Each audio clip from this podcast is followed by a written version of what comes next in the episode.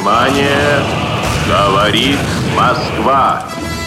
Передаем важное правительственное сообщение. Вознаменование полной победы над Германией.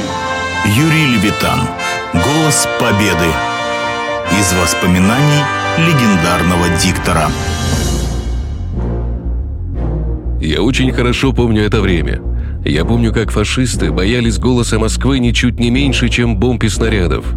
Гитлер требовал разбомбить, заставить замолчать московский радиоцентр. Но эта задача оказалась не по зубам фашистским стервятникам. Мы работали без перерыва, все 1418 дней войны. Работали круглосуточно. И гнев душил, и слезы навертывались, когда наши войска отступали. Но в нашем чтении никогда не было ни растерянности, ни паники. И вот сейчас вспомню каждую интонацию тех лет.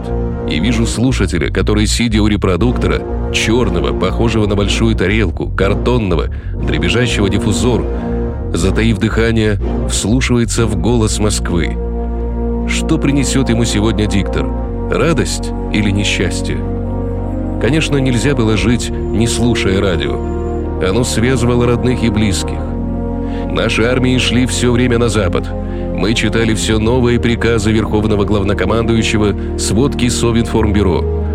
Голос Москвы вселял надежду, вдохновлял на подвиги, на неминуемый разгром врага. Именно такой запомнилась Великая Отечественная война легендарному диктору Юрию Левитану, голосу победы.